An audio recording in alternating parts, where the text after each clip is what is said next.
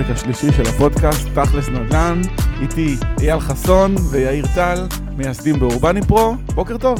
בוקר אור. אהלן, אהלן. יופי, אז היום אנחנו רוצים לדבר על סוגי השקעות בארצות הברית.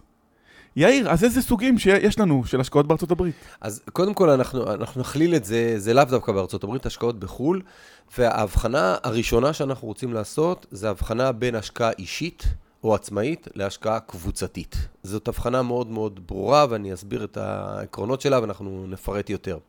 השקעה עצמאית זאת השקעה שבה משקיע רוכש נכס, והנכס הזה הוא בבעלותו הבלעדית. יכול להיות שהוא עושה את זה ממש ממש לבד, ויכול להיות שהוא עושה את זה באמצעות מלווה, אבל המשמעות היא שהוא מקבל את ההחלטות והנכס נרשם על שמו בטאבו. השקעה קבוצתית זאת השקעה אחרת, זאת השקעה שבה יזם מארגן איזושהי השקעה, יכול, יכולות להיות כל מיני סוגים של השקעות, והוא מגבש סביבו קבוצה של משקיעים. המשקיעים מצטרפים ליזם והם יותר פסיביים. באופן כזה, בדרך כלל פותחים חברה שהיא קונה את הנכס, וכל אחד מהמשקיעים וגם היזם בעצמו, יש לו חלק בתוך החברה. ההשקעה הזאת מבחינת המשקיע הבודד היא יותר פסיבית, מכיוון שהוא פחות פעיל, הוא כן מקבל את ההחלטה האם להיכנס להשקעה או לא, ואז מי שמנהל את ההשקעה זה בעצם היזם. זאת ההבחנה הראשונה, ואנחנו רוצים להיכנס לפרטים של המאפיינים של השקעה עצמאית והמאפיינים של השקעה קבוצתית, כדי שכל אחד ידע להחליט מה נכון עבורו. אנחנו חד משמעית לא נגיד שזה טוב מהשני, אלא אנחנו פשוט נגדיר את המאפיינים של כל אחד, כי יש אנשים שיעדיפו אחת ולא אחרת. אז אה, אייל, זה בעצם תלוי ב... מה, באופי המשקיע, או בסדר עדיפויות שלו, או... ו- ו- וגם בידע שלו, לא? זה גם וגם. זאת אומרת, זה תלוי גם וגם. כי בסופו של דבר, אה, אופי המשקיע משליך. אני אתן דוגמה קטנה, נושא השליטה. כמו שאמרנו, בהשקעה אישית, אתה רוכש את הנכס, אתה יכול להחליט מתי לקנות אותו, עם איזה הון, אתה מחליט כמובן איך לנהל אותו, אתה מקבל את ההחלטה לגבי אה, אם להכניס סוחר, לפי מה שהמליצו לך, להכניס סוחר אחר, באיזה, באיזה רמת שכירות, כמובן שאתה מקבל המלצות, אבל עדיין ההחלטות הן שלך באופן בלעדי, כמובן החלטה לגבי מכירה, מתי למכור, בכמה למכור, ההחלטות הן שלך באופן מלא. לכאורה זה נותן לך שליטה טובה יותר. זאת אומרת, אנשים שמחפשים שליטה, או שליטה בהחלטות לפחות, זה ערוץ השקעה אה, אה, מאוד נוח. אנשים שרוצים שהבעלות תהיה בעלות ישירה שלהם על הנכס ובלעדית, כמובן שזה נותן להם את, ה, את האופציה הזאת בצורה טובה. מי שמצד שני בא ואומר, אני רוצה השקעה בארצות הברית, אבל אני לא רוצה להשקיע בזה יותר מדי זמן, אין לי זמן פנוי לזה, אין לי גם את הידע ואני פחות רוצה להתעסק בזה, יכול מאוד להיות שהשקעה פסיבית, קבוצתית, טובה יותר. כי בעצם שם הוא שם את הכסף, הוא מקבל דיווחים והוא מקבל בעצם אה, אה, לפעמים תשואה ולפעמים אה, בסוף הוא מקבל את הרווחים, אבל הוא לא מעורב בניהול השוטף ולפעמים לחלק מהאנשים זה נוח יותר. אין להם התעסקות בזה. אז זאת אומרת, התשובה לזה, מה מתאים יותר לאחד לשני, היא, היא מורכבת יותר. יש פרמטר נוסף, זה פרמטר של גובה ההשקעה. כן? בהשקעה קבוצתית, אתה יודע מראש שיש אה, יכולת להשקיע סכומים מסוימים, לעיתים קרובות הם נמוכים יותר מאשר השקעה אה, אישית, כלומר רכישה של נכס, כי ברכישת נכס, כמו שאמרנו בפרקים קודמים, אנחנו לפחות היום, אנחנו ב-2023, אה, לא נמליץ על כניסה לנכסים ששוויים פחות מ-100 אלף דולר. בהשקעה קבוצתית, למי שיש נניח 50, 60, 70 אלף דולר, יכול להיות שהוא כן יוכל להיכנס במסגרת של עסקה קבוצתית, אם סף הכניסה הוא סכומים כאלו.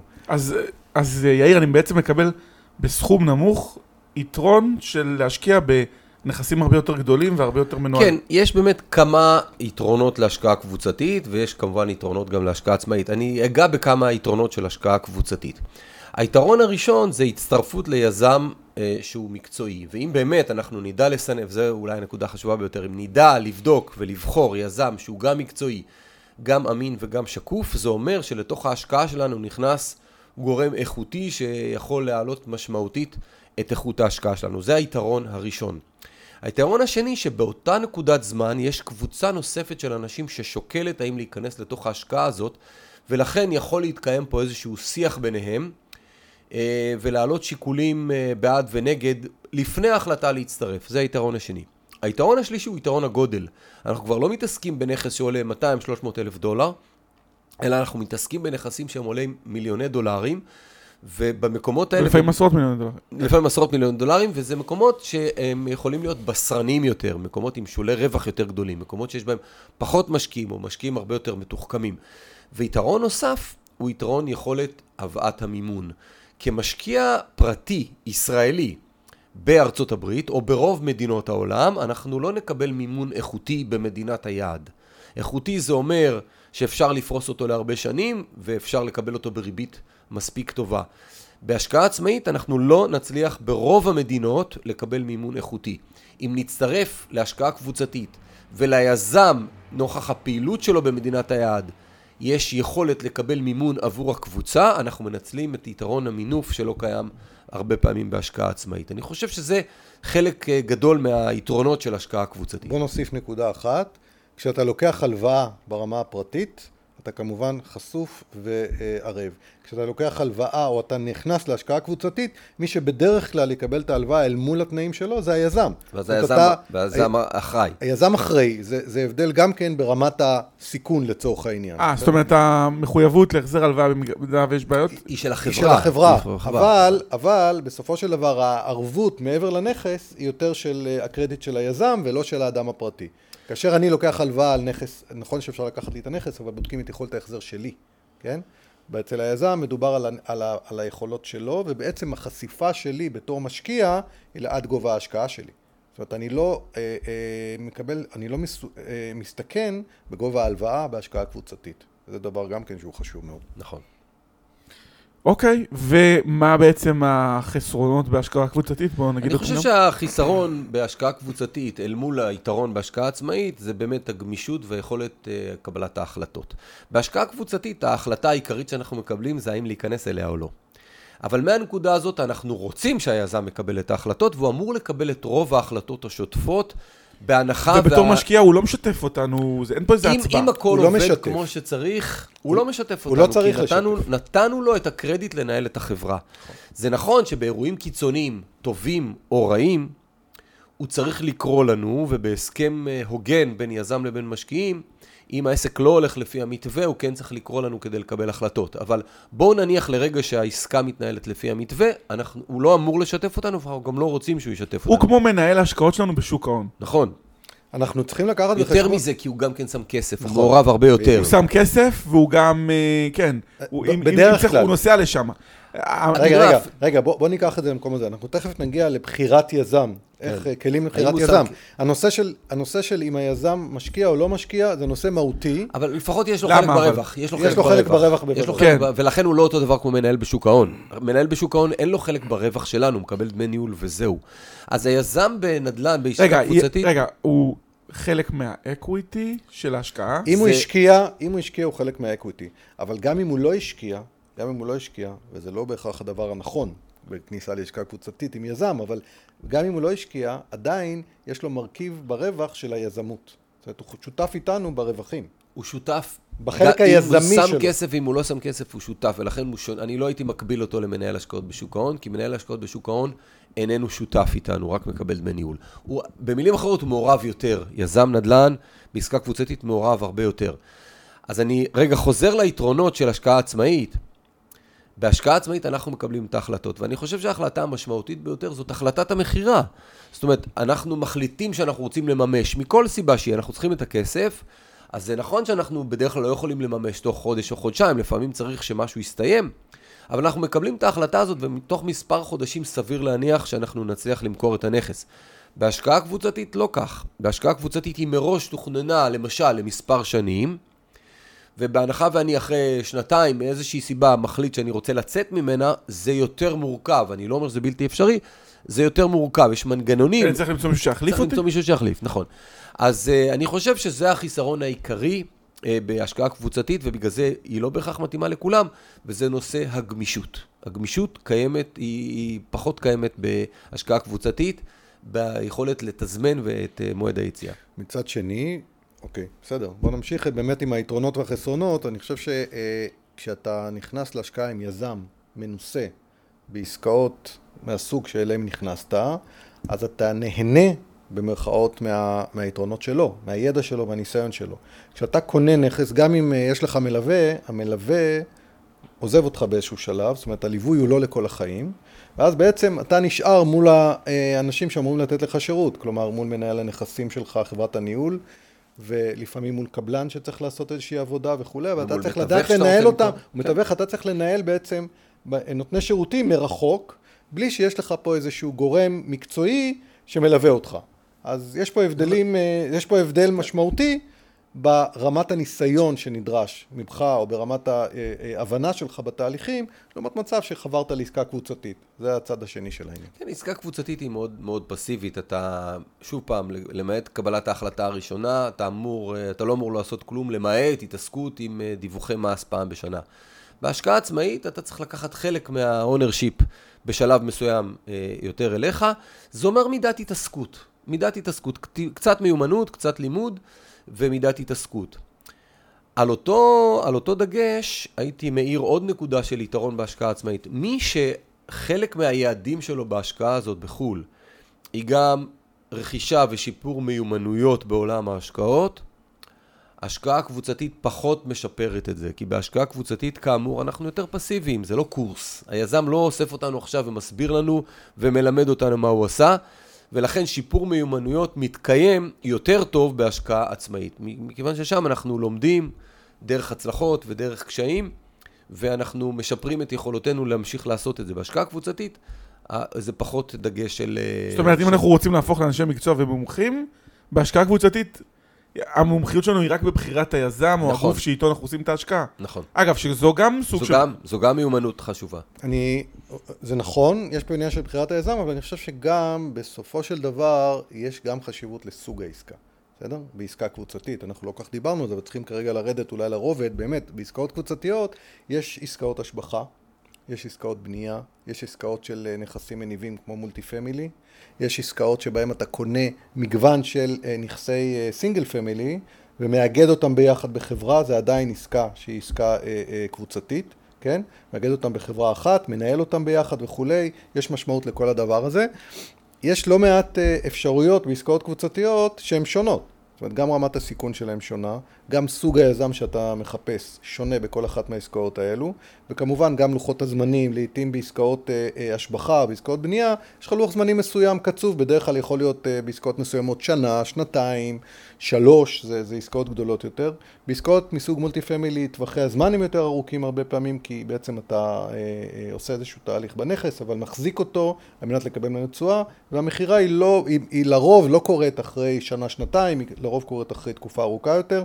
זאת אומרת, גם חלונות הזמן וגם הפרופיל של ההשקעה מאוד מאוד מושפע מסוג העסקה, מסוג העסקה הקבוצתית, בסדר? אז זה גם דבר שצריך לקחת בחשבון.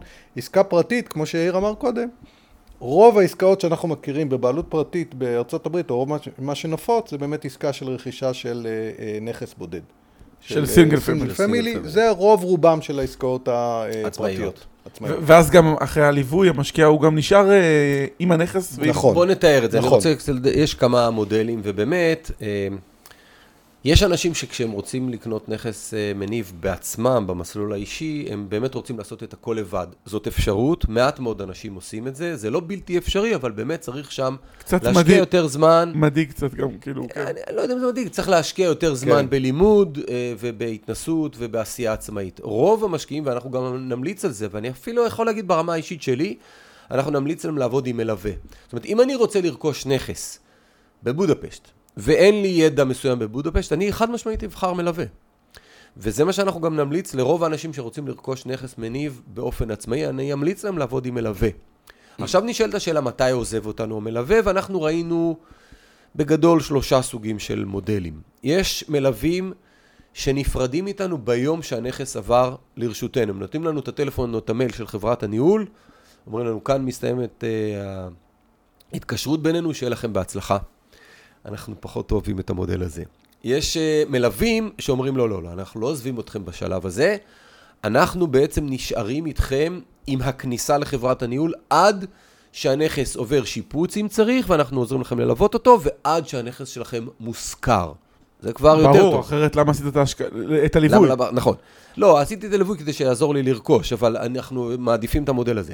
חלק מהמלווים אומרים, יותר מזה ניתן, אנחנו מלווים אתכם שנה שלמה בתוך התהליך וכל ההתקשרות עם חברת הניהול במהלך השנה הראשונה, כדי שאתם תנועו איתנו על האופניים עד שתרגישו שאתם אה, שולטים בזה. ויש אפילו מלווים שאומרים, אתם בכלל לא חייבים להיפרד מאיתנו, מכיוון שאנחנו בעצמנו, יש לנו חברת ניהול, ואנחנו מציעים לכם את השירות הזה. אם תרצו לעבור, אתם יכולים, אבל אתם יכולים להישאר תחת חברת הניהול שלנו, ולכן אנחנו לא באמת נפרדים. נשמע גם יותר המודל טוב. הזה קיים, נשמע כבר יותר, יותר הוא אחריות. קיים, כן. הוא קיים, צריך להבין שהוא קיים, יש גם בו יתרונות וחסרונות. היתרון הגדול שלו, שבאמת, אם מצאנו מלווה טוב, והוא נשאר אותנו לכל אורך הדרך, זה גורם חיובי מאוד. יש פה חיסרון מסוים, שאם בשלב מסוים אנחנו לא מרוצים מחברת הניהול שלו, אנחנו פחות עצמאים, אנחנו אפילו לא יודעים איך בוחרים חברת ניהול. אנחנו מאוד תלויים בו. אנחנו תלויים בו, אבל אבל שוב שאנחנו פעם, אנחנו תלויים ביזם של הש- בהשקעה חד קבוצתית. משמעית, חד משמעית. אני, בסך הכל אני חושב שאני ראיתי דוגמאות לא רעות של מלווים שיש להם גם חברת ניהול ומשקיעים שנמצאים איתם לאורך שנים והם בסך הכל מרוצים. אני רוצה להוסיף עוד, אה, לא דיברנו על זה, אבל יש עוד אפשרות של אה, אה, מודל של רכישה עצמאית, וזה רכישה של אה, אה, אה, בנייה חדשה. כלומר, אני יכול היום להתקשר עם אה, מישהו שפשוט מלווה אותי בתהליך של בנייה של אה, דירה בבעלותי, בית בבעלותי בארצות הברית, והוא בעצם עושה את כל התהליך משלב רכישת הקרקע, התקשרות עם הקבלן, הוא מלווה אותי בכל התהליך הזה. אה, במקרה הזה, ברוב המקרים, אתה לא רואה אה, אה, את הרווח או את העמלת ליווי שלו כחלק אה, מהתהליך עצמו, אלא הוא כאילו חלק מתוך, ה, חלק מתוך העסקה כולה. אבל זה גם מודל אומרת, שקיים. כאילו, כאילו הוא מרוויח הוא כאילו מתוך מרוויח הקרקע. מתוך לא כאילו, הקרקע, בסדר הוא מרוויח גם. מהקרקע. כן. כן, וזה, וזה גם מודל שהוא מודל טוב, מודל לגיטימי, מודל שמאפשר לאנשים בעצם לקנות גם נכס חדש ולהישאר עדיין בבעלות ישירה, כמו שאמרנו. בהחלט מודל שגם קיים. ו... הוא טוב אם באמת המספרים הם נכונים. הכל- אנחנו הכל מכירים תמיד. יותר מחברה אחת שבאמת מציעים אה, אה, עסקאות מאוד כן, סבירות, כן, מאוד כן, כן, אטרקטיביות. עסקאות כן. טובות, ו- ובהחלט, שוב, עוד פעם, צריך להבין שנכס עצמאי יכול להיות גם, בנייה, גם בית חדש, גם בית ישן יחסית, גם בית שעובר שיפוץ, יש כל מיני רמות של הדבר הזה, אבל בסוף זה, ככל הנראה, ברוב המקרים, מסתכם בדירה בבעלות, דירה או בית בבעלותך. אני רוצה לתת איזושהי הבחנה לנושא הליווי. דיברנו על המלווה, ואני רוצה אה, לתת כמה דוגמאות למצבים שלכאורה יש כאן מלווה, אבל לא ממש. דוגמה, אה, אני לא, את, לא אתן שמות, אבל יש חברות שאומרות את הדבר הבא. אנחנו מלווים אתכם בכל התהליך עד שיש לכם בית ברשותכם. הבתים שאנחנו משיגים לכם זה בתים שאנחנו איתרנו אותם. אנחנו קנינו אותם ממש ממש מתחת למחיר השוק, המצב שלהם לא היה טוב, אנחנו שיפצנו אותם ברמה מאוד גבוהה, השכרנו כן. אותם, ועכשיו אנחנו מוכרים לכם בית שמניב בין 9 ל-11 אחוז שאתה קונה מהחברה. אתה קונה מהחברה. לכאורה, נהדר, אני קונה בית מוכן, 11 אחוז תשואה. אני לא דואג, מישהו אבל, מחזיק אותו. אבל, כן, כן. גם אם הנכס שמציעים לנו נכס טוב, אני לא יכול לקרוא לחברה הזאת חברת ליווי, היא לא מלווה אותנו, מכיוון שיש פרמטר מאוד מאוד חשוב. צד בעסקה. צד בעסקה, נכון. מלווה לא יכול להיות שיהיה לו ניגוד אינטרסים איתנו. כל האינטרסים שלנו אמורים להיות, או כמעט כל האינטרסים משותפים, הוא רוצה למצוא לנו נכס טוב. זה לא כמו תיווך בארץ שאנשים מכירים. לא, זה לא כמו תיווך, ליווי זה לא, אבל אני רוצה רגע לחזור. אותה חברה שבעצם מוכרת לנו את המחיר של, את הנכס של עצמה, חד משמעית יש ניגוד עניינים בנושא המחיר. אם המחיר יותר גבוה, הם ירוויחו יותר, אני, אני אשלם יותר. ולכן, מלווים הם לא. יכול להיות שהם השיגו לנו נכס טוב, אבל הם לא מלווים, כי מלווה זה מישהו שעוזר לנו, ועוזר לנו לקנות נכס מהמוכר. אז אלו לא מלווים. זו דוגמה אחת למישהו ש... חשבנו אולי שהוא מלווה, הוא לא מלווה. שוב פעם, אני לא פוסל את המודל הזה, אבל בוא רק נבין שזה לא מלווה. אוקיי, בסדר גמור. כן. אה, אז אז אתה אומר חברה שמוכרת לי את הנכסים, היא, זה לא ליווי משקיעים. נכון, זה לא ליווי משקיעים. זה- באותו אופן, מחיר- באותו אופן, הוא- יש יזמים, כן. אבל יש בוא רגע, בוא, יזמים, בוא, בוא, רגע, נת- בוא, בוא נמשיך רגע עם מה שאמרת, וזה בוא נוביל את זה באמת למה מה, מה בעצם מאפיין מ- מלווים טובים. כי גם מלווים טובים, אתה מצפה מהם, אתה מצפה מהם לפחות, שכמו שאמר יאיר, הם יביאו לך את הנכס המתאים ביותר, במחיר הטוב ביותר שניתן, כן, במחיר הטוב ביותר שניתן, ואני בתור משקיע תמיד יחפש נכסים שהם במחיר קצת יותר נמוך מהשוק. אני אשמח לקבל נכסים שאני קונה אותם במחיר נמוך יותר. צריך להבין, עוד משהו ברור, שלא ה- אמרנו, עסקת הקנייה היא דרמטית. לא רק זה, צריך להבין שבארצות הברית, אה, כשאתה מוכר נכס, אתה משלם 6% עמלת תיווך. התיווך, מי שמשלם אותו כשאתה מוכר, אתה אומר. כן, זה המוכר, בסדר? זה לא הקונה. זאת אומרת, כשאתה קונה אתה לא משלם, אבל כשאתה מוכר, העמלה של, אה, העמלה של המכירה והקנייה מושתת בעצם על המוכר. וזה אירוע. זאת אומרת, 6-7 אחוז עם עמלות הסגירה וכולי, זה סוג של, אתה צריך לקחת את זה בחשבון מלכתחילה, כשאתה הולך למכור נכס. כלומר, בוא ניתן דוגמה מספרית, אם קנית ב-10 אחוז, הנכס עלה ב-10 אחוז בין הקנייה לבין המכירה, האם כדאי לך למכור? נשאר לך בסוף, אחרי נטו בערך 3 אחוז, לא בטוח שזה כל כך... אה, צריך להיות רווח מאוד. משמעותי של צריך להיות השבחה. רווח יותר, לא, לא של השבחה, שתי אפשרויות. או שקנית במחיר שהוא נמוך ממחיר השוק, ובהנחה שהמחירים אפילו לא עולים, יש לך איזשהו פער שהרווחת ממנו בקנייה. הרבה פעמים אומרים בנדל"ן שהרווחת, שהעסקה טובה היא קנייה, כן? והצד השני זה הצ- הצד של באמת אה, אה, מה עשיתי עם הנכס. עכשיו, מלווה טוב אמור לשמור על האינטרסים שלך, כלומר הוא אמור לדאוג לכך שתקנה במחיר הכי טוב. נכס מתאים, עם כל מה שאמרנו קודם, אבל במחיר טוב גם. זה חלק מהעניין. אתה שאלת אם אה, מלווה הוא מתווך, וזו דוגמה נוספת למצב של אה, שכאילו מלווה, מלווה לא יכול להיות מתווך, ואני אסביר למה. כשאני לוקח מלווה, אני צריך להשתכנע שמי שמקבל את שכר הטרחה, סליחה, שהמלווה מקבל שכר טרחה ממני, וזהו. מתווך, גם בארץ, אבל במיוחד בארצות הברית, מקבל שכר טרחה מהמוכר. בארצות הברית זה יותר קיצוני, הוא מקבל 6% מהמוכר. אם המלווה שלי הוא מתווך בעסקה בארצות הברית, הוא ממש לא רואה את האינטרס שלי כאינטרס הראשי שלו, מכיוון שהוא מקבל עוד שכר טרחה ממישהו אחר. אני לא רוצה שהוא יקבל שכר טרחה ממישהו אחר, אני רוצה לשלם לו כדי שהאינטרסים שלי יהיו לנגד עיניו. לכן... רק לא האינטרסים שלך. רק שלי, ולכן מלווה הוא לא מתווך, הוא יכול להיות שהוא עובד עם מתווכים כדי לאתר נכסים, אבל הוא לא יכול להיות מתווך בעצמו, זה ממש ניגוד עניינים. בוא ניתן עוד פרמטר, מלווי משקיעים אופייניים בישראל הם בדרך כלל אנשים מקומיים ישראלים. זאת אומרת, ברוב המקרים אתה תראה מקומים שם, מה? מקומים שם או עם עצמאות שם. לא, לא, לא, אני אומר מלווים. כן. מלווי משקיעים, שמלווים משקיעים ישראלים, אתה תראה לא מעט, משק... לא מעט מלווים שהם עצמאים, שם או פה, בסדר? אבל הם ישראלים, חלקם. למה? כי קודם כל הם, הם מתווכים את הפער של השפה, את ההתחלה, את כל הקשיים האלה שדיברנו עליהם. זאת אומרת, יש בזה גם חשיבות. אה, זה לא בהכרח אנשים עם... אה, זה. עכשיו, אם יש למישהו שהוא מלווה גם אה, רישיון תיווך בארצות הברית, כמו שאמר יאיר, שאלה, מה, מה בדיוק הפוזיציה שלו בעסקה? אתה צריך להבין, כי אם, אתה, אם אין לו רישיון תיווך, אז הוא כנראה לא מתווך. בוא. נכון. אבל אם הוא רישיון תיווך, יכול להיות שיש פה איזה ניגוד. אני חושב שהנקודה של מלווה ישראלי היא חשובה. קודם כל, אנחנו במדינה שלנו יש, אני לא ראיתי תופעות כאלה הרבה במקומות אחרים, יש הרבה מאוד מלווי משקיעים ישראלים, ואני לא חושב שיש הרבה מלווי משקיעים בדנמרק. אה, משהו מהלהט שלנו, אה, להשתלט על מקומות שאנחנו לא כן. מכירים. בכלל, יש הרבה משקיעים ישראלים בחו"ל, בכמות הרבה יותר גדולה מהפרופורציה העולמית שלנו. אני יכול לספר שכשהיינו בקליבלנד, כשהגענו לקליבלנד, אז במקומות מסוימים אמרו לנו, וואלה, תשמעו, פה כמעט כל משקיע שלישי פה זה ישראלי, אתם כאלה גדולים? וואו. אתם כאלה גדולים? כן. עכשיו, אה, אז, אז לכאורה, אנחנו לא תמיד רוצים לעבוד עם ישראלים. דווקא בנושא הליווי, יש משמעות לעבוד עם ישראלי מבחינת היכולת לקבל עליו המלצות. המלווה הוא כל כך חשוב ב- בעסקת הליווי, בעסקה שאנחנו רוכשים אותה, קשה להגזים כמה הוא חשוב, וברגע שהוא ישראלי, יש לנו יותר מקורות לקבל עליו המלצות. יותר קל לקבל עליו המלצות, יותר קל להגיע לאנשים שעבדו איתו, יותר קל לקבל ממנו ממליצים שיכול להיות שאנחנו גם מכירים אותם, מכירים מישהו שמכיר אותם, ולכן זה עוטף אותנו טוב יותר, או עוטף יותר טוב את המלווה, שהוא יכול ללכת ולתת לנו ממליצים שהם... אה, יותר קשה ליפול ככה.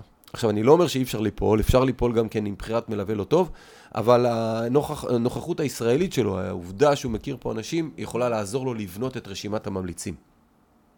חשוב.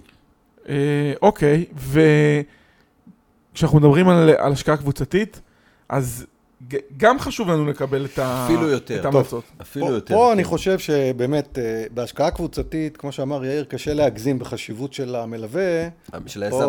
כן, פה אי אפשר, אה, קשה מאוד מאוד זה לא להגזים. מלווה, זה כבר יזם. כן, יזם. בבחירת היזם. פה היזם בעצם יש לו אה, כמה וכמה כובעים מבחינתנו. קודם כל, הכובע המרכזי, הכובע המרכזי זה שהוא בעצם אחראי לעסקה. מלווה, אתה יודע, מלווה יכול להוביל אותך לנכס, ואיפשהו בעצם אתה נשאר עם חברת הניהול, והיא בעצם עושה את רוב העבודה בשוטף. פה היזם, לטוב ולרע, לטוב ולרע, הוא הסוף. זה שהכניס אותך לעסקה, הוא זה שאמור היה לבחון את העסקה הראשונית, הוא זה שאמור היה לעשות את כל התהליכים בעצם של העסקה הזאת, מאלף עד תף, עד שלב המכירה. הוא לא נעלם, הוא חלק מהעסקה הזאת, הוא כמובן חשוב שהוא לא ייעלם, נגדיר את זה ככה. אתה צריך לדאוג שיש לו את כל הכישורים ואת היכולות לבדוק את זה, לעשות את כל העסקה. זאת אומרת, בעסקת אה, יזמות, לא משנה מאיזה סוג, היא מורכבת, היא מורכבת מהרבה מאוד אלמנטים. זה החל משלב של, זה החל משלב האיתור של העסקה, הבחינה, בחינת הנאותות שלה, מה שנקרא בשפה המקצועית, ה-due diligence, שהוא נעשה בצורה מקצועית בכל הרמות, המשפטית, הסטטוטורית, אה, המבנית, כל הדברים שצריך לבדוק. אה, הוא בעצם זה שאמור לעשות גם את כל התהליך של הפיתוח, אם זה בנייה או של הרישוי, אם נדרש. יש כל כך הרבה אלמנטים שיכולים לקרות בדרך, אנחנו צריכים לוודא שיש לו את כל היכולות האלו, שהוא עמיד או, או, או יש לו יכולות פיננסיות כדי להתמודד עם כל מיני אתגרים שיכולים לקרות בדרך, כן? שהוא מנוסה באזור, שהוא מנוסה בסוג העסקאות, שהוא מבצע את הפעילויות האלה באופן שוטף, שהוא עשה cycle־ים שלמים גם, זה גם דבר מאוד חשוב. חלק מהעסקאות האלה אתה מתחיל אותם, וצריך לדעת שהעסקאות האלה גם צריך לראות שמישהו גם ידע להשלים אותם, אותו יזם ידע גם להשלים אותם. כלומר, הוא השלים cycle של שיפוץ ומכירה, הוא השלים ש- cycle של רכישת multi family, השבחה שלו ומכירה, כל מיני פרמטרים כאלו שבעצם נותנים לנו הבנה יותר גדולה. עכשיו, אתה תשאל שאלה מצוינת, איך אני כמשקיע שאמור להיכנס לעסקה כזאת, איך אני יכול לדעת, כן, שיש לי אה, עסק עם יזם. שהוא באמת יש לו את הניסיון. ניתן קצת ליאיר אז על אה, ה... נכון, אז באמת, הדברים הראשונים, ואנחנו ניכנס פה לכמה פרמטרים של בחינת יזם בעסקה קבוצתית, אבל נתחיל מהפשוטים ביותר. הדבר הראשון שאנחנו רוצים לוודא, והוא עוזר לנו אחר כך לכל השלבים, קודם כל שהוא לא אנונימי. זאת אומרת, שאנחנו עושים עליו גוגל ומוצאים אותו, שאנחנו אה, מקישים את שם החברה ויש לה נראות, ושהשם של היזם קיים לפנינו ולא רק שם של חברה. אנחנו רוצים לראות אותו פעיל, אנחנו רוצים לראות אותו פעיל ברשתות, אנחנו רוצים לראות אותו קיים בלינקדאין, אנחנו רוצים שתהיה לו היסטוריה תעסוקתית, אנחנו רוצים שיהיה לו קשר, נוכחות, היסטוריה וחשיבות למה אנשים אחרים חושבים עליו. זה מאוד יעזור לנו לדעת שאנחנו הולכים עם מישהו שהוא לא... סיכויים גבוהים שהוא לא ייעלם לנו ככה סתם. זה מאוד מאוד פשטני. שלא לדבר על חיפוש קצרצר בגוגל כדי לראות אם יש לו איזושהי היסטוריה בעייתית. זה א' ב'. הדבר השני באמת, כמו שאייל אמר, שיש לו ניסיון בסוג העסקה בגיאוגרפיה הספציפית הזאת. ולמה אנחנו אומרים את זה? תראו, לכאורה אם הוא עבד באזור מסוים בארצות הברית ועכשיו עבר לאזור אחר, הוא יודע את המלאכה, הוא יכול לפתוח אזור אחר ואנחנו יכולים להצטרף אליו, אבל אנחנו נעדיף להיכנס עם יזם אחרי שהוא כבר התנסה בגיאוגרפיה החדשה. למה? מכיוון שאם יש לו כבר כמה נכסים שהוא עשה במקום הזה, כמה פרויקטים, הוא מכיר יותר טוב את האוכלוסייה, מכיר יותר טוב את האתגרים, הוא מכיר יותר טוב איך להיחלץ מבעיות. הוא מכיר הרשויות, יותר, את את הרשויות, הוא אם צריך מכיר קשר. אה, אה, אה, בעלי מקצוע שיכולים לעזור לו להתמודד עם בעיות. אנחנו רוצים שכשיהיו בעיות, ויהיו, שיהיה לו קצת יותר קל. איך מוודאים את זה? אפשר לקבל רשימת ממליצים שלו מהפרויקטים במקום הזה. בכלל, אנחנו נמליץ כמובן לדבר עם ממליצים. והממליצים שאנחנו נבקש זה ממליצים ותיקים, לא כאלו שנכנסו לפני שלושה חודשים, אלא ממליצים שנמצאים איתו מספר שנים. ולמה? בגלל החשיבות של התמודדות שלו עם קשיים. אנחנו מבינים שאם הכל הלך חלק, אז המשקיעים מצוינים. אנחנו רוצים לשמוע חוות דעת מאוזנות, גם שהיו תקופות מאתגרות של לא הכל הלך חלק, וזה יקרה בסיכויים יותר גבוהים אם יש לנו משקיעים ותיקים שנמצאים איתו והם יכולים להמליץ עליו. ככל שהוא קל איתנו במתן ממליצים, זה אומר ש... שהוא מרגיש יותר בטוח ובנוח שהוא השאיר אחריו עקבות חיוביים. וזה אולי הכלל השלישי שאנחנו נקפיד עליו בבחירה, בבחירה של יזם. ממליצים שנמצאים איתו הרבה זמן, וגם בגיאוגרפיה שהוא מציע לנו. טוב. בוא מ- נמשיך, רגע, כן. יש עוד הרבה. כן. אני רק אעביר התחלנו, לאייל רק התחלנו. רק בנושא למשל של השגת מימון מקומי. בדיוק.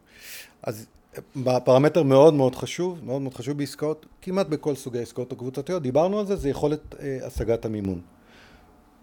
היום במיוחד ולאורך כל השנים, בעצם אה, יזם טוב זה יזם שיודע להשיג מימון אטרקטיבי לעסקה, מימון שהוא מתאים לעסקה, כלומר בתנאים שמותאמים לעסקה, עם יכולת להעמיד ביטחונות מספיק טובים כדי שהוא יקבל את המימון הזה. בדרך כלל זה יזם שלא רק יכול לקבל את המימון, גם יכול לעשות, הייתי רוצה לקוות, שופינג. כלומר, הוא יכול לעבוד עם כמה וכמה וכמה מלווים פוטנציאליים ולבחור מביניהם. אנחנו נעדיף את זה כי בעצם צריך להבין שהמינוף הוא, הוא, הוא כלי הכרחי בעסקה, זה דבר אחד. הדבר השני, שהוא גם נמצא במערכת יחסים טובה עם, עם המלווים בצורה כזאת שגם אם הוא קיבל כספים שמותנים בהשגת ביצועים מסוימים, למשל בעמידה בהתקדמות, אם זה בפרויקט השבחה ואם זה, ב... גם במולטי פמילי אגב, יש אה, אה, צורך בהשבחה במהלך הדרך. אתה צריך לדעת שאותו יזם יודע להתמודד עם עמידה בתוכניות עבודה ועם דיווחים גם ללנדרים, למלווים. זה גם פרמטר מאוד חשוב. לא דיברנו על נושא הדיווחים, אנחנו מצפים שגם אותו אה, יזם, זה מובן מאליו, יהיה שקוף. כן, אנחנו תכף נדבר על זה. רמת השקיפות היא חשובה. אני רוצה רק להשלים את הנושא של המימון. תראו, מה אומר מימון אה, משמעותי, מימון כבד, בעסקאות של כמה מיליוני דולרים, שהוא השיג כמה מיליוני דולרים מהבנק, אומר משהו מאוד פשוט. הבנק בדק את היזם, והבנק בדק את העסקה. עכשיו, אנחנו יכולים להניח שהבנק עשה בדיקות קצת יותר יסודיות מהמשקיע הטיפוסי הישראלי. ולכן, בעצם העובדה שהיזם מעמיד מימון מקומי, זה אומר עוד משהו לגבי העסקה כולה. עכשיו, זה לא שלמימון אין סיכונים, בוודאי, למימון יש סיכונים. הסיכונים הם שהבנק שם את עצמו בחזית, וברגע שיש בעיות בנכס, אם חלילה אנחנו מדרדרים למצב קיצוני שבו הנכס אה, מגיע למצב של מה שנקרא דיפולט, של הפרה, הבנק הוא המשעבד, הבנק הוא הראשון, הוא הכונס הראשון, ולכן הסיכון הוא שהבנק גם יכול אה, במצבים כאלה להשתלט על הנכס. זה לא שאין סיכון. צריך לדעת לנהל את הסיכון הזה, אבל לפחות היכולת של יזם להביא בנק אומרת הרבה גם על היזם וגם על ההשקעה. ולכן, להיכנס... וגם על החוסן הפיננסי שלו. זה מה שאני אומר. ולכן, זה בהחלט עוד צ'קבוקס אייטם שאנחנו בודקים אותו. האם יש פה מימון, מימון משמעותי ואיכותי, מכיוון שזה מוריד חלק מהסיכון. ואם אנחנו עוברים באמת. מהמימון, צריך לדבר גם על אה, יכולת ההשקעה, יכולת ונכונות ההשקעה שלו בעסקה. כלומר, יזם שא', מוכן ו- ושם את ההשקעה שלו כחלק מההון העצמי שנדרש לפרויקט, זה נותן לו נקודות זכות. אז הוא מאמין בו הוא- ב-100%. הוא גם מאמין, הוא גם אם אם יש מאמין, בעיה, הוא יפסיד את הכסף שלו. נכון, בדיוק. הוא גם מאמין בו, ומעבר לזה שהוא מאמין בו, הוא גם אה, מוכן, כן, מוכן להעמיד את, ה, את ההון העצמי הזה כחלק, כי הוא מבין שזה חלק מהמערכת, הדיאלוג, הדיאלוג העסקי שלו עם המשקיעים. אני ביחד איתכם בעסקה, אני לא רק מבצע עבורכם פעולות. כן, זה ואנחנו- דבר אחד. ודבר שני, לא פחות חשוב, זה שיש לו את היכולות להעמיד את ההון הזה, וגם לפעמים להשלים הון במידה ונדרש. זאת אומרת, יש לו אה, איתנות פיננסית כזאת, כי בעסקאות מורכבות, יש כל מיני שלבים שיכולים לקרות בדרך, אם יש תקלות, אם יש בעיות, אתה צריך טיפה להגדיל. אני יכול לתת כמה דוגמאות אה, רק בשביל להבין מה זה אומר יזם עם יכולות ועם איתנות פיננסית.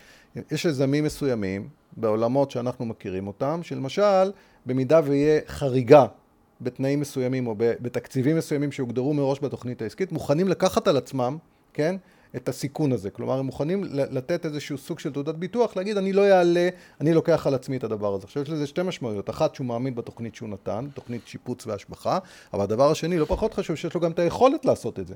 אחרת הוא לא, הוא לא יתחייב לדבר כזה. זאת אומרת, כל הפרמטרים האלו בעצם נותנים למשקיעים עוד איזשהו נופך או איזשהו רובד של אה, אה, ביטחון ביכולות של היזם. אני רוצה אה, לדייק פה, כי בהרבה עסקאות שאנחנו בחנו עבור אה, משקיעים אחרים, אה, לשאלה שלנו, האם היזם שם כסף בעצמו, התשובה הייתה, מה אתם רוצים? היזם מביא הלוואה של שלושה מיליון דולר, למה הוא צריך לשים גם כסף בעצמו? אז קודם כל, יפה מאוד, נכון. אם הוא הביא הלוואה, אז אה, יש לזה ערך כלכלי מאוד מאוד גבוה. הוא- שהוא ערב לה. הוא ערב להלוואה, הוא, הוא כן. אפילו אם הוא לא, זה לא ערבות זה לא אישית, בדיוק ערבות, זה לא ערבות אישית, זה נון ריקורס. כן. הנכס אה, אה, הוא הוא בעצם אה, הפיקדון, הבטוחה של הבנק, אבל הוא הייתה לו את היכולת להביא את הבנק. אנחנו אומרים זה יפה מאוד, אבל אם הוא מוציא מהכיס וגם כן שם על השולחן, בנוסף לזה שהוא הביא את הבנק, זה פשוט יותר טוב. האם זה אומר בהכרח שיזם שלא מכניס כסף, לעומת יזם שכן מכניס כסף, אז העסקה של זה שהכניס כסף טובה יותר, זה לא אומר את זה בהכרח, אבל לפחות אני יודע שהיזם הלך עוד כברת דרך, כדוגמה אישית, כאמונה בפרויקט, כדי uh, לתת למשקיעים את התובנה שהוא איתם באותה סירה, חד משמעית, ואנחנו תמיד נעדיף שהיזם גם שם כסף בעצמו. אוקיי. אז... יש עוד, יש עוד. אגב, אני? רוצה, כן, אה, אני רוצה אפילו טוב, אבל- בנקודה אבל- הזאת... אבל אה, נסכם עם זה, כי נשאיר משהו לפרקים הבאים. אז בוא נ- לא, אנחנו נמשיך לעוד נקודות, אנחנו נדבר על הדיווח. אייל הזכיר את נושא הדיווח, נכון. אחד מהדברים שאנחנו מצפים מיזם, זה להיות שקוף ולספק לספק דיווחים שוטפים. כל רבעון, מה קורה בנכס? למשל, כל רבעון, יכול להיות כל חודש, יכול להיות כל חצי שנה. עכשיו השאלה היא איך נבדוק את זה. מאוד פשוט. אנחנו יכולים לבקש מהיזם לשלוח אלינו דוגמאות לדוחות הרבעוניים האחרונים שהוא שלח למשקיעים בפרויקטים קיימים.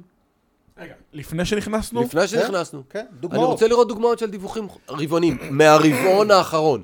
אני לא חייב לדעת את שמות המשקיעים, אני לא חייב לדעת שום דבר, אבל אני רוצה שיעשה לי forward, ישלח לי את המייל שנשלח אליהם לפני חודשיים, אני רוצה לראות מה רמת הדיווח. זה אחת הדרכים, זה לא הדרך היחידה, זאת אחת הדרכים להבין את מידת השקיפות אגב, שלו. הדיווחים יכולים להיות גם דיווחים מספריים וגם דיווחים כתובים וגם דיווחים מצולמים. זאת אומרת, יש גם אה, אה, סרטונים שמעבירים שבעצם מראים מה, נעשו, מה נעשה בנכסים. זה גם סוג של עדות טובה על היכולת של היזם ועל שיטת העבודה שלו שהוא נותן דיווחים, הוא מצלם את עצמו בנכס אחרי שהוא עשה שיפוץ מסוים, הוא מראה לך את הדברים, זאת אומרת למשקיעים. כן, אבל אנחנו- זה אני- דברים שאפשר תמיד אנחנו לעשות רוצים לראות גם. כן את הדיווחים הכל, הכל, התקופתיים הכל ביחד, הרשמיים. הכל ביחד צריך להיות. אני חושב שנגענו ברוב הנקודות. נגענו יאיר, בהרבה, נכון? נגענו בהרבה נקודות, אמ, ואני אני רוצה להוסיף עוד נקודה אחת, שהיא אולי הכי קשה לבדיקה, אבל גם בתוכה יש איזשהו מרחב פעולה. הנקודה הכי קשה לבדיקה לדעתי בעסקה קבוצתית זה לבדוק את המודל הכלכלי. מביאים לנו מודל כלכלי שמראה שרכשנו בככה והשיפוץ הולך לעלות ככה. האם באמת יש לנו את היכולת להעריך, גם בפרויקט בנייה, הוא אומר לנו הקרקע עולה ככה והפיתוח עולה ככה וככה. האם יש לנו באמת את היכולת ללכת ולבדוק את המספרים ולראות שהוא לא הגזים? אני אומר כבר עכשיו, התשובה היא לא, אין לנו את היכולת. מה כן אנחנו יכולים לעשות בבדיקת המודל הכלכלי? השלב הראשון זה לבדוק נתונים השוואתיים. בארצות הברית המונח המקובל הוא comps. זאת אומרת, אם אנחנו רוכשים נכס, אנחנו צריכים לבקש ממנו רגע, וזה גם אם זה comps. multiple? גם אם זה multiple? זה, sing, זה סינגל או multi, זה לא משנה. אם זה בנייה חדשה, אז אנחנו רוצים לראות את המחיר של נכסים בנויים חדשים. אנחנו רוצים נתונים השוואתיים שמראים לנו שהנכס שהוא קונה עבור הקבוצה, או בונה עבור הקבוצה, נרכש בסופו של דבר במחיר שהוא יותר אטרקטיבי ממחיר השוק, אחרת מה עשינו בזה? זה שלב ראשון שאני צריך לבקש אותו, וזה מאוד מקובל. הדבר הנוסף שאני רוצה לבדוק אותו, זה שהוא לקח, במיוחד בעסקאות השבחה, שהוא לקח בלתי צפוי מראש מספיק סביר. זאת אומרת, מספיק שלייקסים, מספיק חגורות של רזרבות שאמורות לשרת את הפרויקט. אני רוצה לראות את זה, אני חייב להודות שאנחנו לא תמיד נדע לרדת לפרטים, האם הרזרבות האלה באמת מספיקות. הדבר השלישי שאנחנו נבקש, ב... נבקש בעסקאות, במיוחד בעסקאות השבחה, זה משהו שנקרא ניתוח רגישות. כולם יודעים להציג אקסלים שמראים שאם הכל הולך טוב, אז התשואה זאת למשקיע אומרת, היא... what if analysis, מה מה קורה אם... מה קורה אם, נכון, כי אנחנו צריכים לשאול את היזם, תגיד לי, התשואה הזאת של ה-17% שאתה אומר שאנחנו נקבל, מה הם הפרמטרים שמשפיעים עליה הכי הרבה? אז הוא יכול להגיד תפוסה, אה, NOI, אה, ריבית ומקדם היוון. יכולים להגיד, אוקיי, אם ככה, תראה לנו בבקשה ניתוח רגישות, מה קורה אם שלושת הפרמטרים האלה זזים ימינה ושמאלה חמישה ועשרה אחוז. בעיקר שמאלה. בעיקר שמאלה, שמאלה זה כלפי אומר מטה. בעיקר יורדים. ל- ל- כן, לרעה. לרעה, נכון. כן. בדיוק, אם- הכל קורה טוב, את מי זה... זה לא כאילו, מעניין. הצד החיובי לא מעניין, הצד השלילי מעניין. עכשיו, זה לא שאנחנו מצפים שאם אחד מהפרמטרים ילך לרעה, אז אנחנו נרוויח את אותו דבר. ממש לא. אנחנו נרוויח פחות, וזה בסדר, השאלה היא לכמה אנחנו נידרדר.